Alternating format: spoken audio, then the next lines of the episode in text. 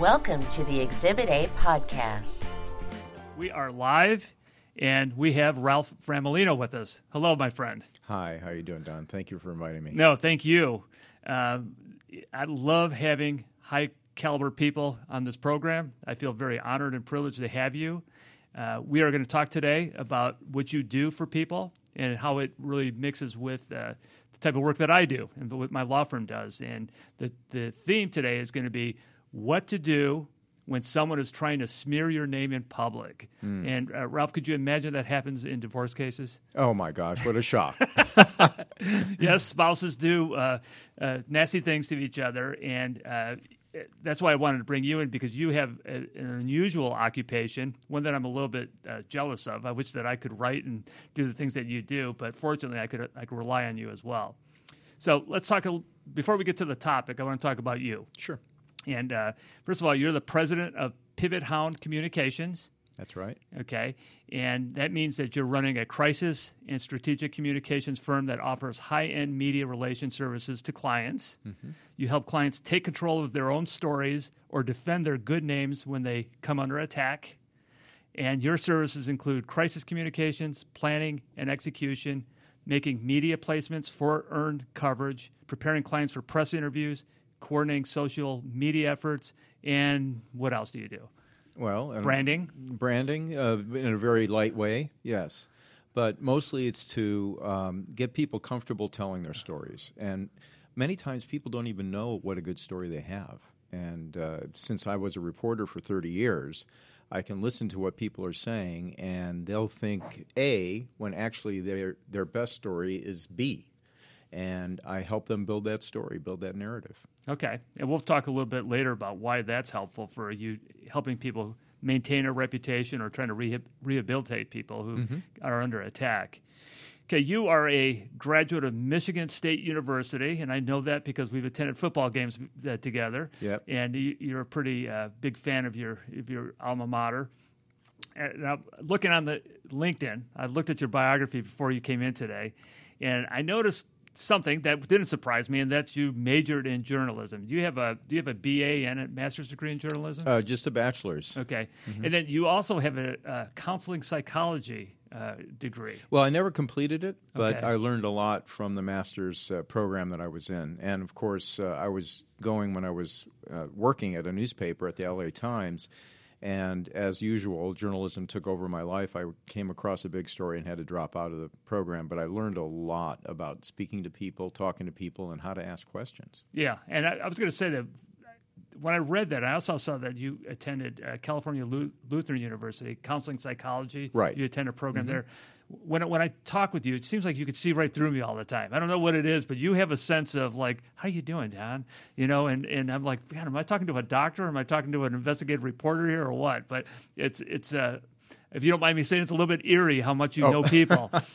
Okay. And I'm sure that your psychology helped you in, in some respects when you're talking about like talking to people about the reputations and getting them to see parts of themselves that they didn't know about. Right, and part of it is, uh, you know, when I talk to people, many times it's in a crisis situation, and it's trying to calm them down and let them see what is really in front of them because they're dealing with their worst fears, and many times it's a lot better than they think, and to try to show them a way out. Um, so it's listening mostly. The- Yeah. When when you go through a program like that, you learn how to let people tell their stories and you learn how to understand their stories. It's the most basic human instinct is to be understood. And once you once a reporter understands that as a basic instinct, a reporter will be able to open up whole worlds of information. Okay. So, speaking of a reporter, you were an investigative reporter for the LA Times for 24 years and eight months. Right. right. Um, well, I didn't. I wasn't investigative reporter for the full time. At at the end of my career, I was on the Metro investigative Okay. staff. Yes, Okay. but I covered uh, city uh, city affairs, uh, state government, uh, the environment, and higher education. And you also worked for other uh, very well known publications. I know uh, you worked in Chicago for a while. I did. I was with the Chicago Tribune, but that was as, as an intern when I was a youngster. Okay. That's when you Um, started. Mostly with the Los Angeles Times. Okay. And that career as uh, an investigative reporter led you to a very interesting and well known investigation that you and another uh, reporter did, and that was investigating the J. Paul Getty Museum.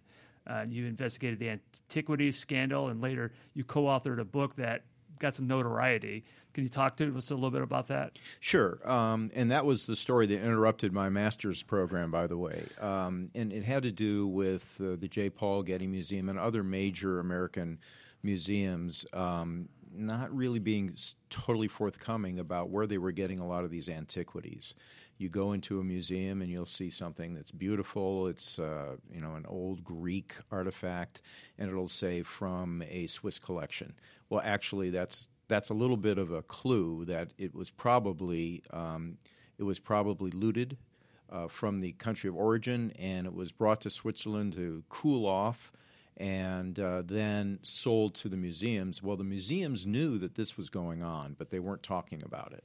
So um, we helped expose that by reporting about the Getty. We had a lot of internal documents, documents uh, showing that they knew all along that they were buying looted art, uh, stolen goods, and uh, they felt that they were, you know, following a higher purpose by exhibiting this for people to see. But in the end, they had to face Italian law, and uh, that's when it all came crashing down. So, Chasing Aphrodite is the name of the book that is the book that talks about this phenomena and it's sort of like a detective story. You follow these I've read antiquities. It. Yeah, and I'm going to say it was a great reading. I oh, thank I you. love that book, and my respect for you is, is immense. I, that must have been something that just working on changed you. You know, it, it probably sharpened your skills, and it must have given you a great sense of fulfillment. Because uh, for me, you've changed the world somewhat. I mean, you and your co-author exposed this so much that I think it put the uh, industry on its heels.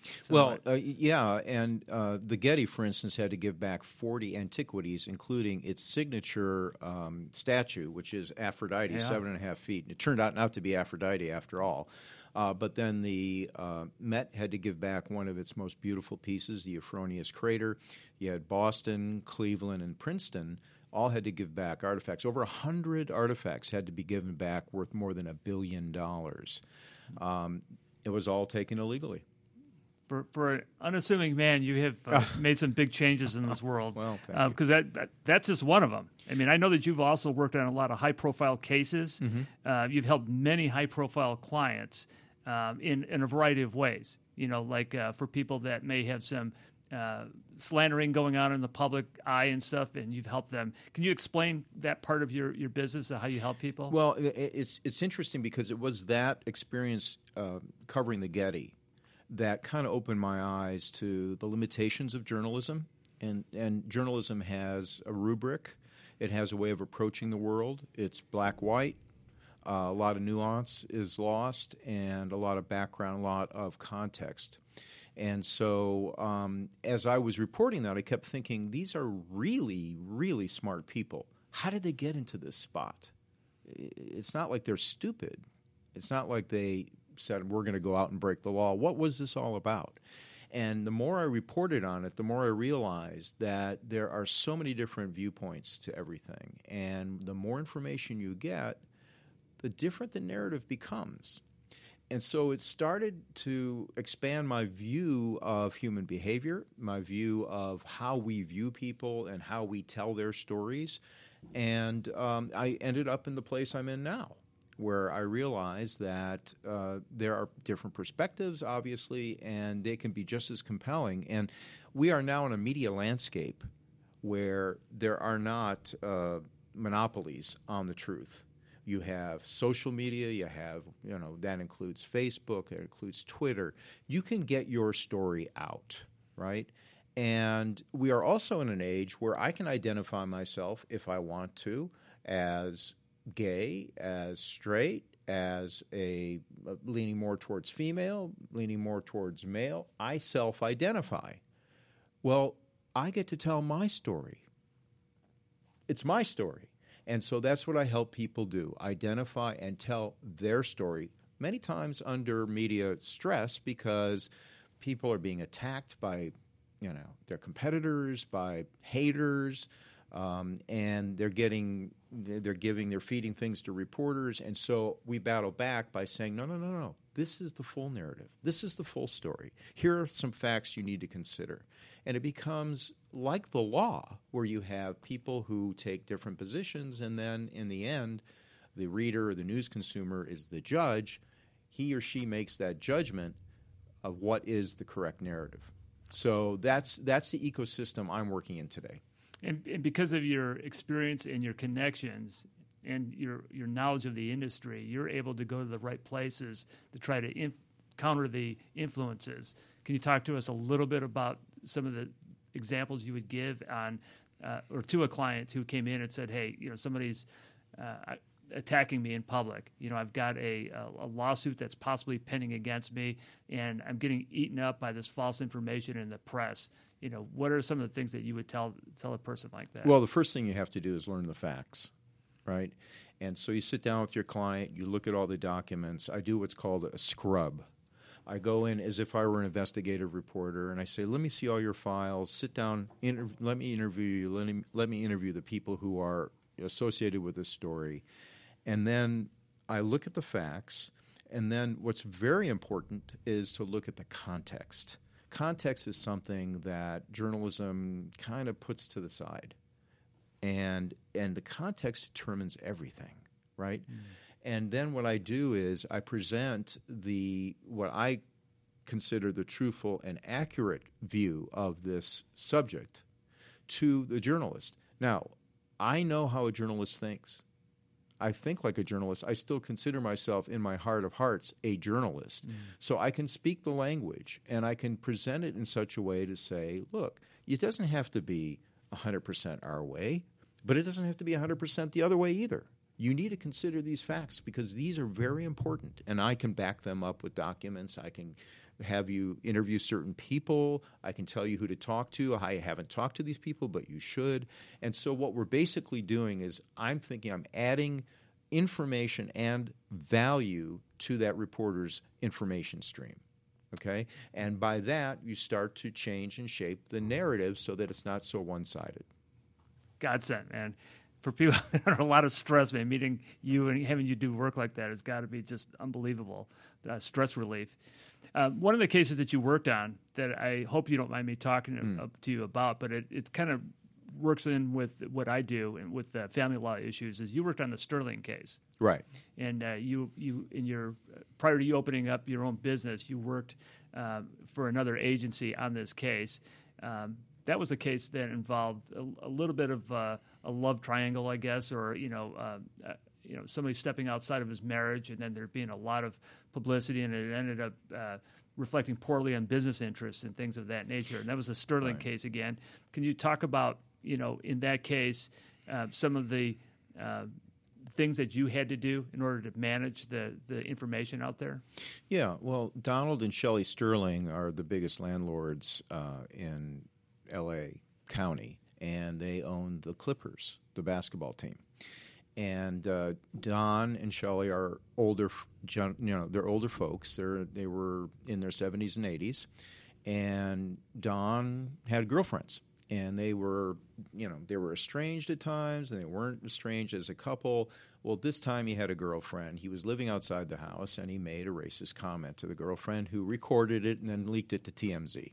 Okay, so now you got a problem. racist, you, know, you got a problem. Yeah. What my firm did is we represented Shelley. Now, Shelley is 50% owner of the Clippers, but she was being dragged into the mud and being smeared by what Don had done. And so, what we worked with the legal team here, and what we did is we tried to fix in the public's mind the fact that Shelley is a separate person after all, we are in a, an age where women are considered separate people, individuals. They make up their own minds. They are accountable for their own uh, their own behavior, not their spouse's behavior. And so we said, why not apply that to Shelley? And we were able to, I believe, over time, to show her as an individual. Number one, she never she never made the remark. There were others who were accusing her of being racist, but we disproved that. And then we Uh, gave her her voice.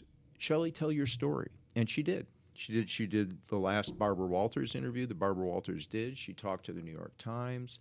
She talked to all sorts of different outlets, and she was basically saying, "Look, I didn't, I didn't do this, and this is half mine." Well, that resonated with the NBA, and the NBA said, rather than take this team away from both of you and sell it at a fire sale, Shelley, you know you can't hold on to it because of the Sterling name and what's happened, but we're going to let you control the sale. That woman who was in Donald's shadow her whole life came through and did what nobody could do. She did what, what the NBA couldn't do, the city couldn't do, the Clippers couldn't do for themselves. Mm. She found a buyer and she brokered a deal in which she sold that franchise for a record $2 billion. Now, how she had to do that? She had to move her husband off the trust that controlled the team. And she was able, and she did, go to court to show that he was not competent to be a trustee. And as sole trustee, then she was able to sell the team. This is somebody who uh, was always in the shadows and actually wanted nothing to do with the media. But part of what she was able to do was to get people to believe her story. Okay, and when, when you're talking about the shadows, there was somebody that was sitting in the shadows in that case, and that was you because you were sitting right next to her in court. Well, well, I wasn't in the shadows, Don. I was. I mean, if you if well, you if well, you go if you if I read the paper though, I wouldn't see your name, but you were very active. You would see case. me in the pictures though, yeah, because I was the guy keeping you know trying to keep the reporters from you know uh, ganging up on her, but uh, and walking with her to the car. But no, I sat next to her in court.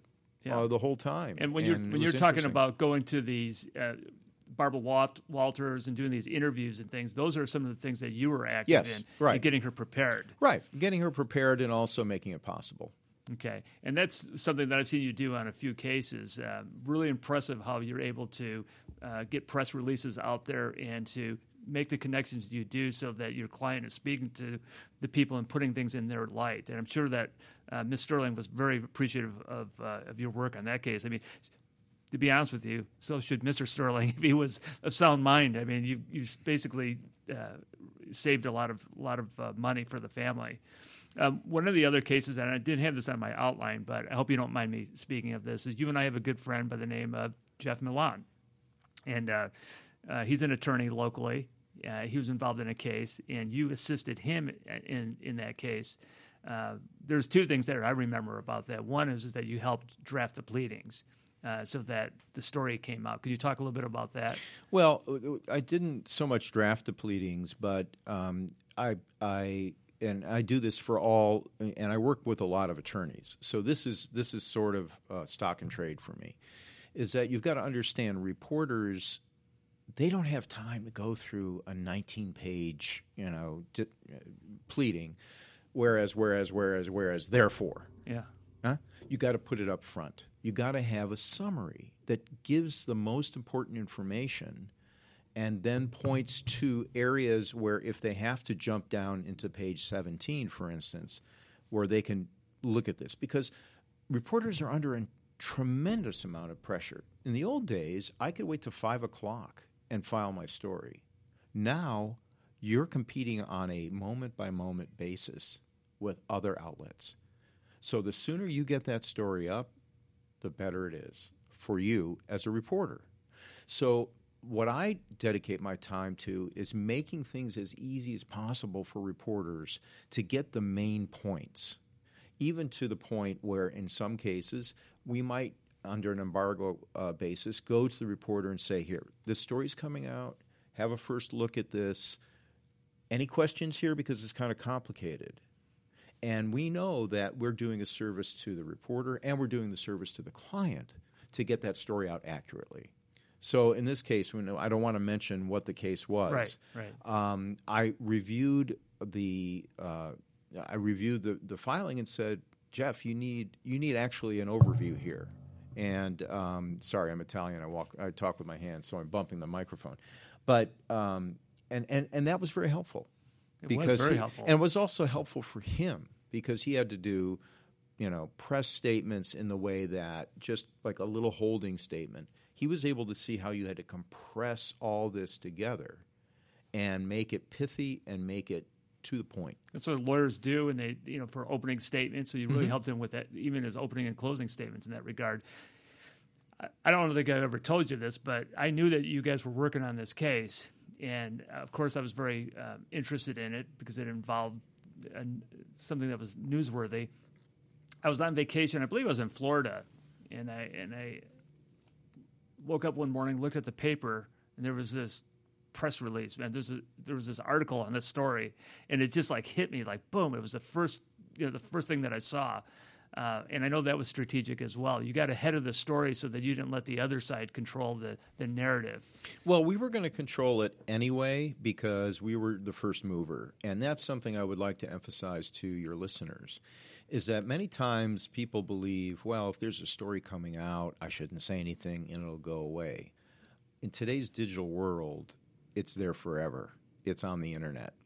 If you want to see your reputation, Google yourself. That's your reputation, the first two pages of your Google listing. Okay? So if somebody is the first mover, they have an advantage. They set the narrative, and then everyone else follows that narrative. So, in where, let's say, you're going to file for divorce, you're going to file on behalf of a client for divorce. You have that advantage because you open the conversation and you get to say what your narrative is, right? All right. And uh, in this case, we were going to have the advantage because we were filing uh, the complaint, but it had to be crystal clear. Because if you don't have it right on point, then the adversary or other commentators can take it and twist it and turn it. And so that's what it was, was sharpening the pencil, more or yeah, less. Yeah, it was good. Wow. So um, let's move over to family law a little bit. Okay. Um, you, like we started this, we're talking about you know people doing things and saying things in public to smear somebody's reputation. Do you think that today it's more of a problem than it was, say, 30 years ago? Yes. And, and why is that? Well, because I think people are getting um, they're getting wise. I guess is the right not maybe not the right word, but they're getting wise to the fact that there are two conversations going on at least in a legal proceeding. There's the legal conversation that's made within the courthouse with the rulings and whatnot. Then there's the public conversation. Okay, and essentially today you're operating in a world where there are no walls in the courtroom. This smartphone that you have in your pocket, the judge has one, the potential jurors have one, the clerk has one, everyone in the courthouse has one. And if your trial is or your, your case is significant enough, um, and it doesn't have to be that you got to be a world famous star, you could have a restaurant, you could have an establishment, a business, right? and um, it's a family business that people may know about or may do some significant uh, revenue. If it's involved in a court case, it's going to pop up on that smartphone if people Google you, right? Mm-hmm. So, um, so people are becoming aware of the fact that the conversation you have in the public narrative affects Yeah, without the a doubt, legal. more than ever. right? And so they're becoming wise to that and they're starting to use it. And they're able to use it because there are a lot more tools. Google, you know, picks up the Facebook posting, Twitter, the tweets, uh, Instagram, all these things come up now on Google. And these are things, uh, the platforms that you control. So the old game was could I interest the newspaper in covering my case? Now you don't even need that. Now people go right around the newspaper and they just do social media uh, campaigns. And if you get enough traction there, that generates news stories, Yeah. right? So it's kind of turned things on their head a little bit. And people are using social media more and more. Yeah. So, do you have any st- statistics you could share with us? Well, uh, just a few. Um, uh, you know, how important is a reputation? I, I I like to tell people, you know, the good book in Proverbs says that a good name is more desirable than great riches, and uh, to be esteemed is better than silver or gold. But it also is silver and gold because um, when uh, recently a recent uh, uh, poll of communications professionals found that they estimated more than half of a company's revenue is attributed to its product, its brand equity, its reputation. Okay, so what people think about it. And 75% of these people felt that they were unprepared if they were to be attacked. And mostly they'll be attacked on social media. I found a mouse in my soup, you know. I found a fly in my, my breaded chicken. And all you need is one tweet. Um, Yelp, for instance, people are scared to death of Yelp. Someone will come in, they don't like the meal, and many times they haven't even been there Right. right? Right. And they're tweeting about you or they're putting something on your Yelp review.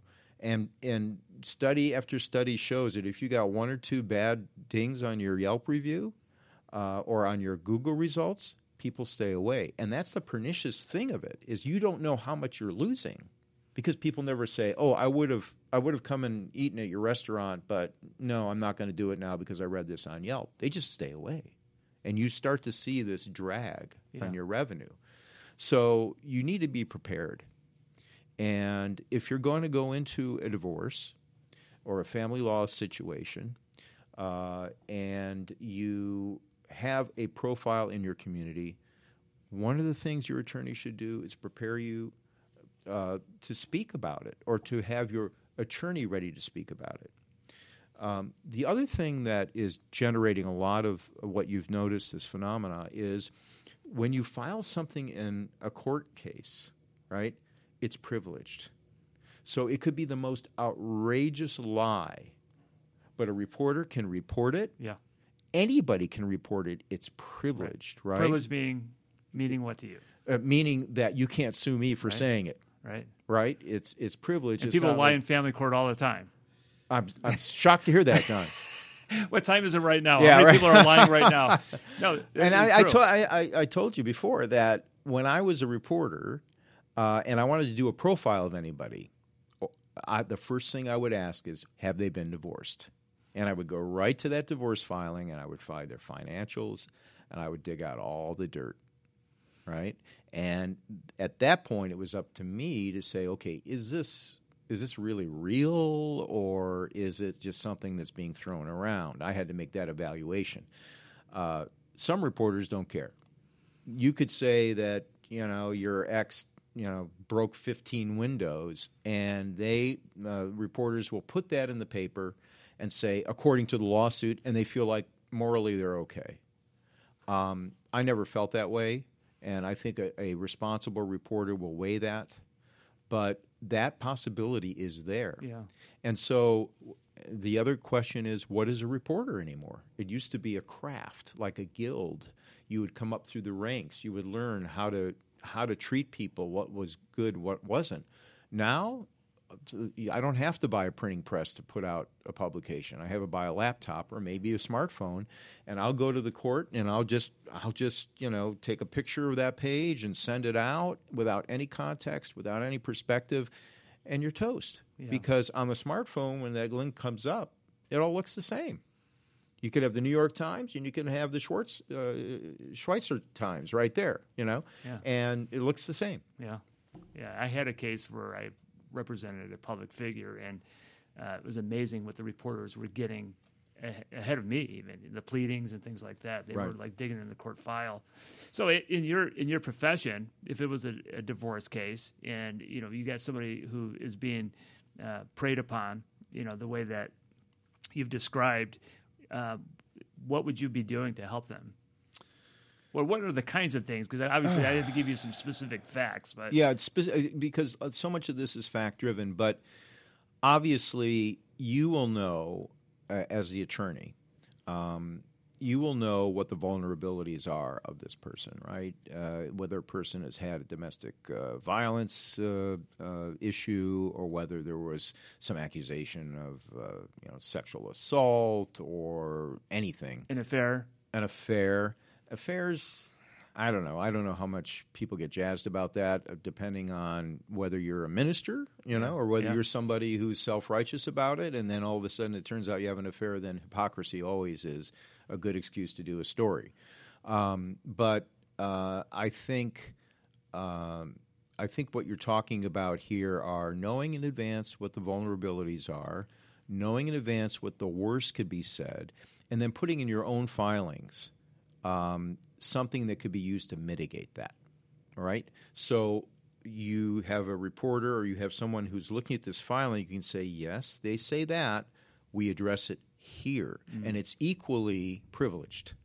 So that way, you open the door for the reporter to say, okay, this side says this, this side says that. So you got a 50 50. You're not going to get any better than that when Yeah. it comes to a filing. Yeah. Think about the disadvantage you have, though. If you don't put it in your filing, if you don't put in something defensive in your filing, you've got someone making an accusation, and then you've got an attorney calling, or maybe I'm calling saying, uh, Let me give you some background on this. The reporter's naturally going to say, Well, you know, uh, I'm going to weigh this, and if you were really serious, you would put it in your filing. Right. So I'm going to give a little bit more weight to what is already in the filing. Interesting. Well, we are getting um, well into the program. I want to ch- change topics a little bit. I've got some fun stuff for you to weigh in on, if you don't mind. Okay. Okay. So I've noticed. I, I look at articles all the time about divorce and, and things that uh, you know we're, we're all familiar with the cases where a celebrity is going through a divorce and there's a lot of uh, coverage over you know the fighting with, over the kids and things of that nature. I've come across two articles where they're talking about the divorce isn't happening or it was dismissed. And I'll show you the the first article. It involves uh, a gentleman by the name or an actor by the name of Jim Belushi Oh, I know him, yeah. from Chicago, and it says he just pulled a 180 on his divorce case, filing for the uh, case to be dismissed in court. And you know, it's not so much that this is happening while I'm bringing this on this uh, program, but who would have been given the uh, press this information? Uh, it sounds doesn't that look like it might be a concerted effort from him or his handlers to say, uh, "Hey, back off," you know, I've dismissed this, or or what? Well, typically in a celebrity issue like this, you've got both sides talking to the press. Um, and this is a TMZ. Yes, Yeah. yeah, TMZ's, um, I got to say, uh, Harvey Levin, who is the person who created TMZ, he's an attorney. Yeah. And he, he covered the OJ trial. He knows the law backwards and forwards, and he's a very reasonable person. I've dealt with him before. Um, and but his main thing is to get the news first. He wants people to quote TMZ, which is a very smart branding um, uh, strategy. So um, he's talking to the sides. He knows what's coming down. And yes, uh, celebrity publicists will leak things here and there that look favorable or unfavorable uh, to depending on what. And for some reason, I think the public looks looked upon people badly because they're going through a divorce, you know, and they well people uh, get hammered because of that. Sometimes they do, but you know, how many people get divorced? What's the percentage? so it's at least fifty percent, right? Well, okay, and so that I, I think the wow factor is a little less now than it used to be. yeah, You know, it's not the 1930s anymore, the 1940s. Uh, people get divorced. That's almost like a stage of life. You know, you go to elementary school, middle school, Sure. high school, But- blah blah blah, and then you get divorced, Wh- wh- right? And then do- you get wh- remarried. Why don't they keep So reporting on it though? Yeah. Why, why do they? well, keep re- because it's interesting. Okay. You know, and it's a change. Okay, well, here's another one. Steve Harvey's wife um, pretty much just shut down the divorce rumors. So this is one where there wasn't even a filing, from what I could see. Uh, and the article says, "Is Steve Harvey getting a divorce from his wife of 11 years?" You know, it's on everybody's mind. But then, uh, you know, Marjorie herself uh, would not, never allow that to happen, and you know, put out the statement that they're not getting a divorce. Now, this looks like it's a spin control to me. Well, and you have to look at, and I'm not going to mention The publication. Yeah, I'm not going to mention the publication. I will tell you this publication is not ranked up there with CNN Okay. and New York Times, right? Okay. And so I, I- I'll tell you, I'll tell you what. One of the secrets uh, in, today's journalism ecosystem is it's all about the headline, right?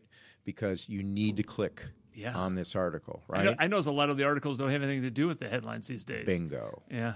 Bingo. And that's affecting even mainstream media. You watch, and I've watched how the headlines have changed. And they're, they'll say things like, "This California town is, you know, facing the most, uh, the biggest threat from fires this season."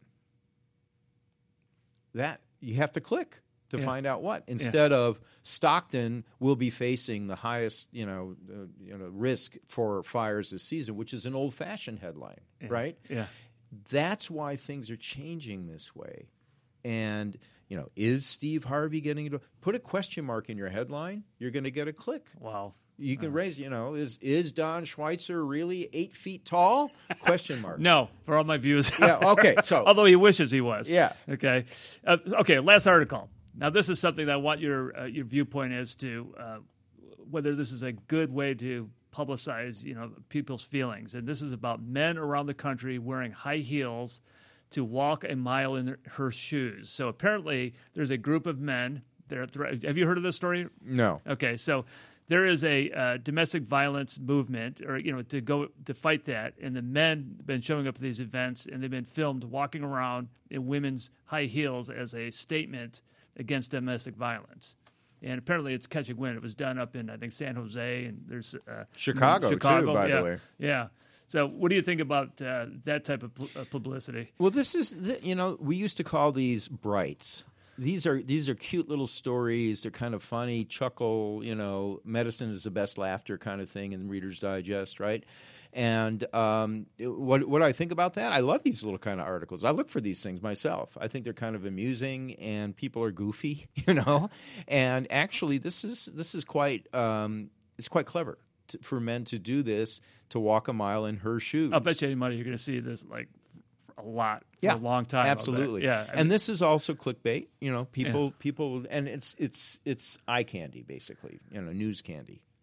And possibly attracting attention to a very serious problem in Yes. society. Yeah. Possibly. Yeah. Right. Absolutely. Cool. I really appreciate you having me on your podcast. Yeah. Thank Yeah, you so much. Thank you. And, uh, you know, uh, for all of our viewers out there, uh, just contact me because Ralph is a personal friend of mine. And if you're interested in utilizing his services or getting to talk to him as a consultation, I, I'm certainly a person that would strongly make a referral. Thank you.